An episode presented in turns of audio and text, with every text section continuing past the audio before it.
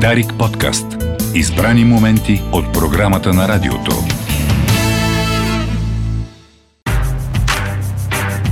Особен поглед.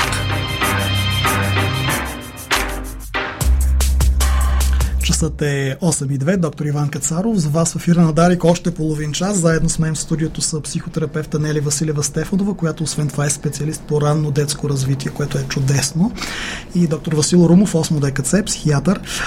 А, в паузата се разговорихме и Нели повдигна тема, нещо, което ние не сме, не сме засегнали по-скоро в продължение от предишната а, част, а, понеже съществува възможност да се, да се объркаме кой е отговорен и, и доколко е отговорен в, в една връзка за агресивните прояви на, на партньора си. Ти каза нещо много важно, искам сега в ефир да се чуе категорично и директно. Да, ще ми се да кажем ясно, че ние не сме отговорни за поведението на другия. Ако някой ви обвинява заради теб крещя, ти ме накара да направя еди какво си, виж сега с поведението си, какво ме караш да върша, а, еди какво си направих за твое добро, това са патологични форми на поведение. Важно е да го знаем. Ние не сме отговорни за поведението на другия, а, и ако някой се държи по неадекватен начин, в случая поне ще си говорим за агресия, ако някой се държи по агресивен начин, и агресия не е само да ни ударят физически, агресия е обидата, агресия е нападката, агресията омалуважаването, ти не ставаш, ти не струваш. Всичкото това са форми на агресия. А, ако някой се държи така, то това е негов дефицит и негова отговорност да се поправи. Не бива да поемаме върху себе си отговорността, че заради мен другия се държи по този начин но пък и инстинкта за самосъхранение изисква от нас да не чакаме до безкрай някой да се поправя. Тоест ние виждаме дали той предприема действия да се поправи и ако не предприема действия, това е система на поведение, която се повтаря, нашия инстинкт за самосъхранение повелява ние да се погрежим за себе си, защото ако ние съзнателно прескочим инстинкта си за самосъхранение, тогава ставаме психотици и пациенти на Васил. Съгласен? Да. Добре. А, темата и за асертивното поведение, е, е, е, да въведем този термин, понеже на български няма нещо, което да, да, да го описва по-добре, което също е здравословна проява на агресия, не ли? Здравословната агресия означава да заявя себе си без да вредя на другите. Или, както го е казал Кант, моята свобода свършва там, където започва свободата на другия. Аз съм свободен да се изразя, но внимавам как се изразявам. И затова и от Деве казах много важно как. Много е важно как изразяваме себе си. Така че хем да се изразим, да не се потиснем, хем да не вредим на околните. Така, понякога това е виж пилотаж, не винаги ни се получава по най-добрия начин, но е важно да се стремим към това, да изразим себе си без да вредим. Асертивно се да кажем на келнера, извинявайте, не е достатъчно топло ястието, може ли да го притоплите? Mm-hmm това помага на околните. Това не е нападка, това не е заяждане, това ще помогне на а, този въпросен ресторант следващия път да даде по-добро обслужване, ако ние си кажем. Ако ние си кажем на партньора, това ще му покаже какво ние не приемаме, кое ни тежи, кое ни обижда, за да се държи другия път по-добре към нас. Добре, Румов. И както Нели каза, този виш пилотаж, нали, то се гради на опита и на културата. И колкото един човек има повече опити в дадени ситуации, колкото е по-социализиран, колкото по-културен е, дори за обща култура, когато става въпрос, колкото по-богат речник има той и сколкото повече думи борави и може нюансите да ги назове, толкова по-лесно става той да бъде разбран. И за това е много важно, аз винаги казвам на моите пациенти и на приятели, на всички просто четете книги. Това е едно изразно средство, дори да не сте м- фенове, това поне ви дава по-голям опит и по-голям речник, с който да се изразявате и съответно вероятността да бъдете възприяти по-адекватно е по-голяма. В смисъл, наистина, общата култура се оказва, че не е толкова обща, защото много хора не искат да четат. Те а, масово отбягват и имаме политици, които се, нали, в смисъл, една книга съм прочел, любимата ми книга. А, и за това е много важно да, да се актуализираме по някакъв начин. От друга страна, срещата с този свят през книгата ни представя различни форми на, на поведение. Ние виждаме как и по друг начин може да се държи. Защото ако не го направим, всъщност виждаме само това, което бълва Холивуд, а то е еднотипно, а то е еднотипно, защото това печели рейтинг и носи пари и всъщност ние виждаме единствено патологичните модели евентуално от своето семейство. Тоест, през книгите ние буквално може да имаме коригиращ опит, не ли? Да, важно е да се сблъскваме с различни модели. През книгите е важно, там обаче има и една уловка, понякога там нещата са идеализирани, понякога нещата са малко вън от нашата съвременна реалност. Затова аз бих добавила, да, хора четете книги, но и общувайте с реални хора, влизайте mm-hmm. в реални ситуации давайте си право на различни опитности, защото това, което правим, а, работим хоум офис, стоим си вкъщи по пижама, общуваме си само онлайн с някакви хора, ние не влизаме в реални взаимодействия. Или ако а, част от хората са от поколения, които са влизали много, младите хора не влизат. Хора, давайте си реални взаимодействия, дори с цената на това да се изложите в кавички. Няма такова нещо, като изложих се. Това е трупане на опит. Сега не се е получило добре, ама следващия път ще знаеш как.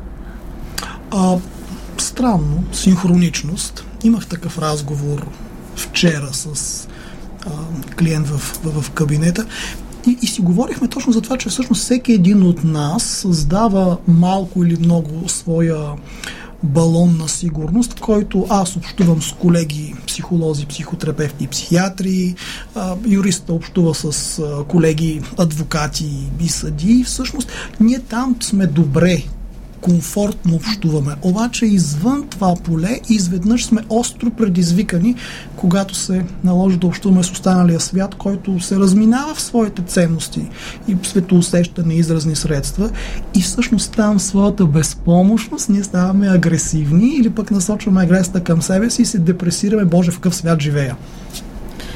Имах такъв разговор с клиентка, която да, попаднала на разговор между тинейджърки, чудела се как да реагира и се чувстваше притеснена за това, че не е реагирала. Ама всъщност не винаги е нужно да реагираме. Кога да реагираме, как да реагираме, какво да правим, да бъдем гъвкави. А това ни го дава живота. Ако ние си позволяваме в живота да пробваме различни неща, да се поставяме в различни роли, ние тогава много по-адекватно на момента осмисляме какво да направим, както Деве беше въпрос, какво да направим, ако някой ни предизвика по някакъв начин. Ми ние трябва да имаме някакъв асортимент от действия в главата си. Дори да не сме ги пробвали, поне да ги имаме в акъла си, за да, за да ни хрумнат да ги приложим на практика. И всъщност, когато, когато ние сме в афекта, тогава много, много не сме свободни да измислим. Тогава, да, сме в тунелно зрение, както Васил ми подсказва тук с жестове. А, тоест, реалността ни е редуцирана. А, обаче афекта минава и след това ние можем да се замислим и, и, и да направим това, което ти предлагаш, не ли, да, да мислим, да, да разсъждаваме, да четем, да говорим дори с други, за да, за да разширим това богатство от ролеви репертуар, Василе. Точно този ролеви репертуар се разширява чрез опита. Това не става само от книга, това не става само на теория, в Excel или където иде. Това става чрез действие, защото тогава ние научаваме как да се държим в различни ситуации. Това става въпрос за малките деца. Изключително важно е тогава. Просто те да бъдат социализирани, да имат някакъв набор от а, комуникативни умения, някакъв набор от това как да разпознаят афекта от другия, защото а, това също е много важно. Когато ти не знаеш тази емоционална интелигентност, за която ти говориш, Иване, в смисъл, когато ти не знаеш какво се случва, нали, а, Ниче беше казал, човек вижда това, което знае. Ако знаеш само нали, параноидна шизофрения, виждаш само параноидна шизофрения. Ако знаеш само пилесорис, това виждаш и пропускаш останалото. И това е много важно, особено за децата, да се а, види просто колкото се може повече социален опит. С а, телефоните, с игрите, това адски много се редуцира и те са усъкатени от към социален опит. Смисъл, това го казвам, не ме интересува кой да, да, да, няма да е съгласен. Не, това ни е ама то детето ми научи. Да съгласен съм, да, но нали, той е научил английски. Ами да, ама той не знае как да говори с другия човек. Mm-hmm. Това, че знае думички, не означава нищо нали, през телефона. А, и тинейджерите, особено в а, тази емоционална буря от хормони, която се случва в тях, те имат точно нужда от адекватни изразни средства. Те трябва адекватно да комуникират. Връщам те към това, което ти отвори като тема, че агресията е нормализирана в училищата, дори включително и през нейното неглижиране. Така ми казват да, да, okay, деца okay. на колеги. въпрос, въпросът е, че дори тези, които са призвани, защото от, от къде да дойде? От родителите и от учителите.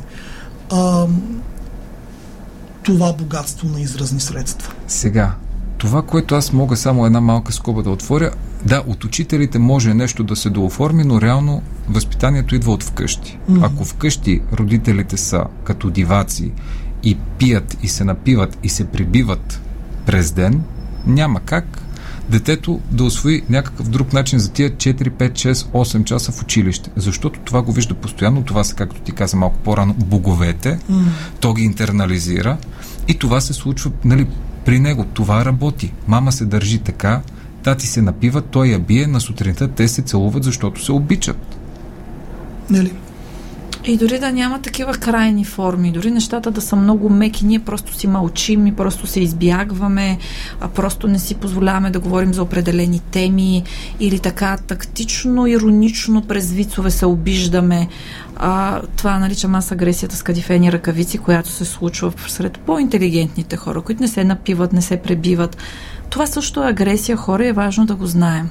Защото ми се струва, че повече хора страдат от това. От тази финна агресия, която дори не можем и да назовем, защото тя остава невидима.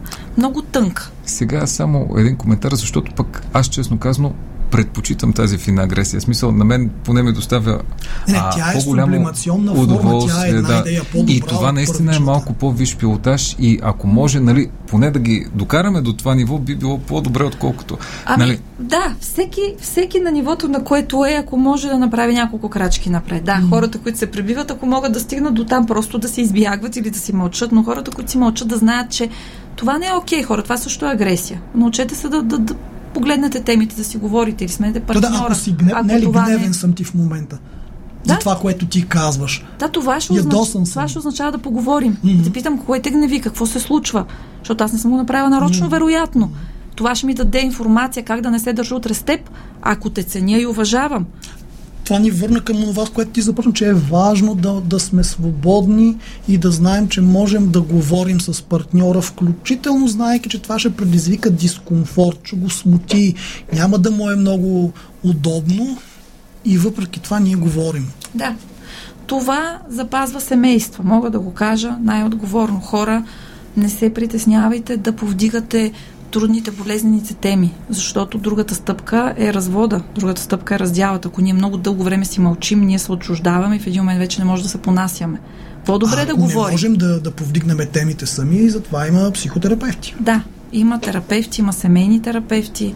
Важно е не само с партньора, важно е и пред децата си да покажем, че ние можем да повдигаме някакви теми. Това ще ги направи тях по-свободни. Утре също да повдигнат някои теми пред нас. Това е изключително важно. Ние ги учим как се решават конфликти, не как се замитат под килима, не как се игнорират, а всъщност как да минем през този конфликт и ако ние се умеем да минем през него, всъщност връзката влиза в нов етап и тя е много по-силна, много по-здрава, отколкото преди а, това земетресение. Това, което, ни убива, което не ни убива, ни прави по-силни. Mm-hmm. Всъщност, това, което можем да изговорим, всъщност ни помага, не ни пречи. Mm-hmm.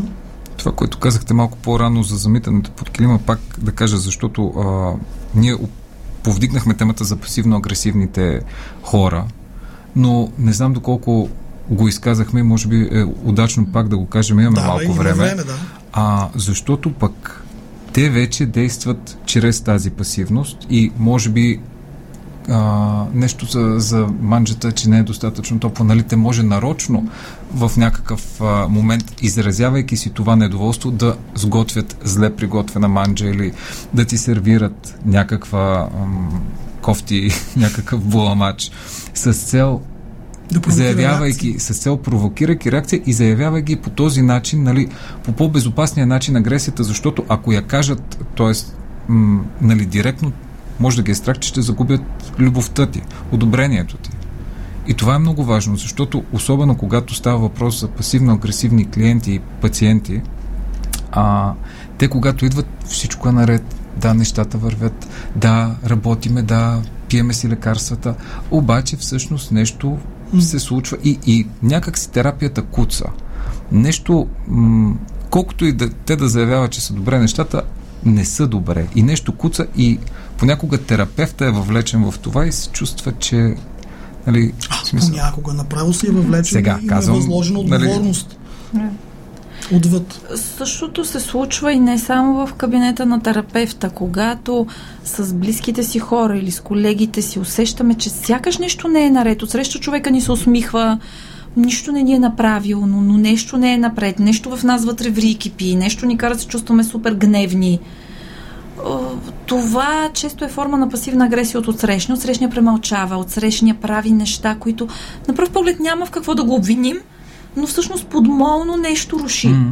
Аз Това съм... не ни дава правото ние да бъдем агресивни на среща. Важно е да знаем, че не можем да кажем пак, ами той ме предизвика. Така както не трябва да позволяваме другите да ни вменяват отговорност за техните действия, така и ние не можем да вменяваме на околните. Ако някой е пасивно агресивен, важно е да намерим някакъв цивилизован начин да изговорим с него, да го провокираме, да, да, да сменим подхода или да се отдръпнем да не общуваме с този човек. Но да, има тази форма на агресия, която всъщност наглед нищо не се е случва, но човекът всъщност усещаме, че ни тормози. Това е пасивна агресия. И точно както ти казваш, той се, стои срещу теб и се усмихва, но нещо вътре в тебе ври екипи, нали, този негативен контрапренос, mm. така наречено а, състоянието, което ти изпитваш, когато общуваш с някого. А, е много важно също да го разпознаваме и да го а, из, изложим на светлина, да го изложим на, на полето за дискусия, защото няма как пасивната агресия сама по себе си нали, да, да бъде разрешена. Трябва по някакъв начин, както ти казваш, или да се провокира, или да се осветли, или по някакъв начин да бъде адекватно из, изразена. Нали, да улесним човека, който се страхува да изяви неговата фрустрация, по-лесно да може да я каже. Всъщност, това отваря един друг проблем, но просто аз казах, че няма как да изчерпим темата. А, за пасивността, въобще като, като форма на адаптация, а, има много хора, които са буквално зациклили в, в животите си, там където са, и отказват да, да предприемат каквото и да е действие. И всъщност живота започва да им се случва все по-травматичен, т.е. живота става все по-агресивен в опит да ги, да ги задейства в някаква посока, а те отказват. Пасивността сама по себе си е форма на агресия, защото живот изисква от нас да сме активни. И, и бидейки пасивни, ако човек избере това поведение, да, разбира се, в някакви ситуации е много разумно да изчакаме, да не действаме, говоря ситуационно, но ако ние трайно, хронично сме да. в пасивност, трябва да знам, че първо сме агресивни към себе си, на първо място, и сме агресивни към всички свързани и близки с нас лица. Пасивността е форма на агресия. Защото а, човекът, който е пасивен, той отказва живота, отказва го на себе си и всички, които са по някакъв начин свързани с него, те също страдат от, от това му поведение. И даже през своята пасивност, всъщност той, така да се каже ги, ако те му мислят доброто, те са провокирани да действат по отношение на него, за да го спасят, защото това е близък човек, който аз виждам, че гасна и чезне и го губя. И когато съм в своето безсилие, това активира моите детски програми, които всеки един от нас носи и аз ставам дори агресивен. Нали? Аре, стигни се, мобилизирай се, стига хленчи, само мрънкаш, се си болен. Да. И пак не бива да изпадаме в някаква грубост, дори към пасивните си близки. Това е тяхно право. Всеки е в правото си да живее както иска, стига да не вреди. Важно е винаги да запазим някакси. На мен ми се ще да посланието, което мога да дам с този разговор е има граници хора. Нищо не ни дава право да ги нарушаваме. Независимо другия пасивен ли е, независимо другия как се държи, ние нямаме право да нарушаваме определени граници, ако имаме претенцията да сме здрави, активни, осъзнати хора. Mm. А, но да, важно е да наблюдаваме динамиката, кое как ни кара да се чувстваме. И ако в някакъв момент ние незнайно изненадващо за нас агресираме, какво всъщност ни провокира, как се държи от срещния? Да, понякога най-здравословното е да се отдръпнем. С най-близки е най-трудно да се отдръпнем и да ги оставим. Да си, да си направим, да, окей, ефекта ще мине и да си направим самоанализ, не да забравим самата случка. Mm.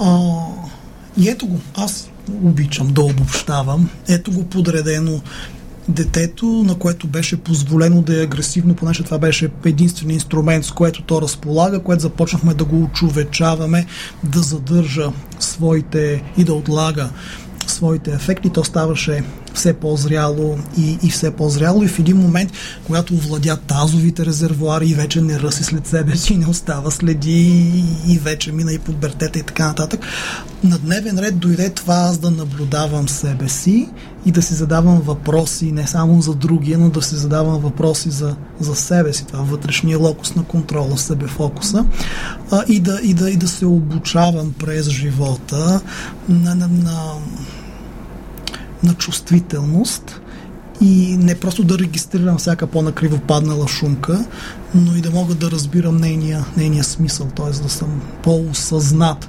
Защото онова едно парче месо, дет не може да, прило, да прилази до хладилника за суджук, то още не е осъзнато. Зрелият човек а, би следвал да се стреми да бъде осъзнат. Сега никой не може да има претенцията, че е изцяло тотално осъзнат, но за да се стремим да бъдем все по-осъзнати. Това е процес, който се развива до края на живота ни. Осъзнатост означава да знам как реагирам, кое ме кара да реагирам така, какъв е смисъл, за какво се боря, кое ми пречи. Това ни дава правото на избор, да изберем как да реагираме. А в момента, в който избираме, аз вярвам, че никой не е изначално лош, той ще избере добър начин когато си позволи да мисли, да осъзнава. Тоест, това е едно опознаване на себе си, защото човека, който не знае себе си, реагира mm. крайно. А, и е много важно, особено това нещо да, да бъде а, регистрирано и от младите хора, и въобще за родителите, според мен, защото расте едно поколение, което е бомба с закъснител. Малко или много. Те не се познават. Те не могат да идентифицират емоциите си. Те не могат да раз, разпознаят емоциите от другия какво правиме утре, като те започнат работа, като видят някакви трудности, какво правим утре, като имат някакъв а, ами, интимен се топят. Така де. И освен, че аз и ти ще имаме много работа, mm. какво друго следва от... Не, не, така е. Смисъл, и другото, което наистина трябва, а, този термин, а, не знам точно как а, на български се превежда, resilience. Устойчивост. Устой... Добре. Mm-hmm. Бързичко го преведе. Иване, радвам се. А, наистина трябва да научиме хората и в частност децата да бъдат малко по-устойчиви на тези фрустрации, които се случват и които няма как да живеем в балон или в саксия Знаеш, и без да ни се случват. Такава по-стара дума, много, много хубава народна. Каляване. А, Перфектно. Как, както се каляваш на стути там, на всякакви други работи, да, на които се каляваш. 20 секунди, 30 секунди, 40 секунди да. по-етапно. Никой не говори за някакви крайности, но живота няма да се съобразява с нас. И всъщност то, то, това е според мен голямата болка. Че, че живота няма да се съобразява с нас и ние веднага раздуваме балона, в който се, се скриваме и вече високи технологии ни позволяват този балон да е все по-голям. Привидно. Да, на първо четене. А, имаме три минути, в които трябва да обобщим все пак нещо да, да остане Нели. Аз искам да кажа, когато се почувстваме фрустрирани, т.е. когато сме ядосани, обидени, недоволни, да помислим преди да действаме. И да, и да действаме така, че да не се срамуваме от себе си след това. И да знаем, че носим отговорност за действията си. Нямаме правото да кажем след това, ами ти си виновен, заради теб направих това. Васили.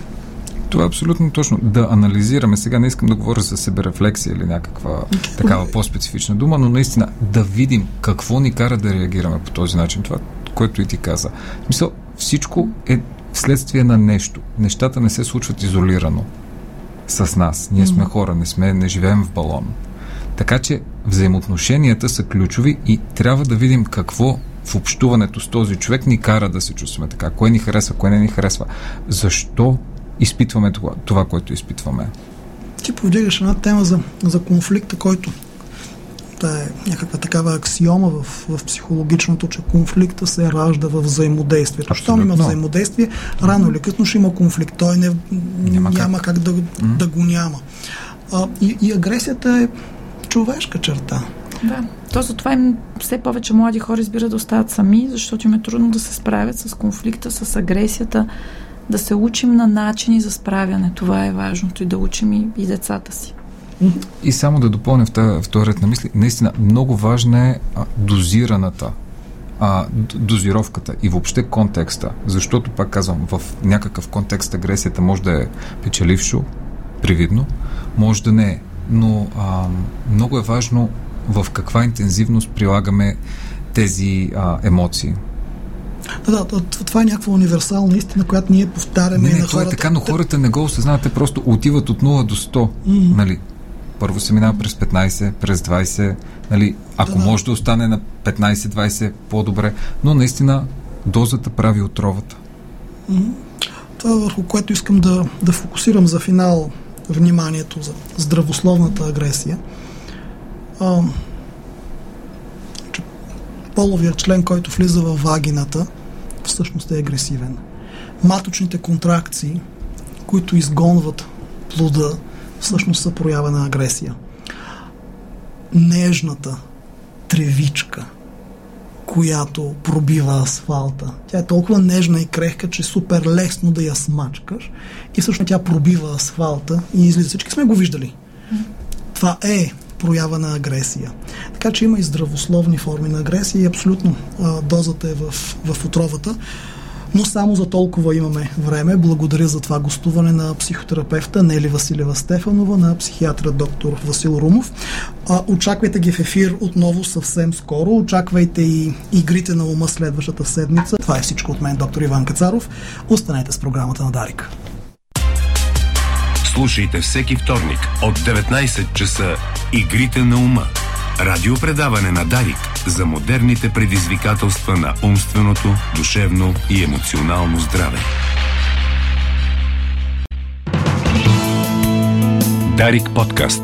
Избрани моменти от програмата на радиото.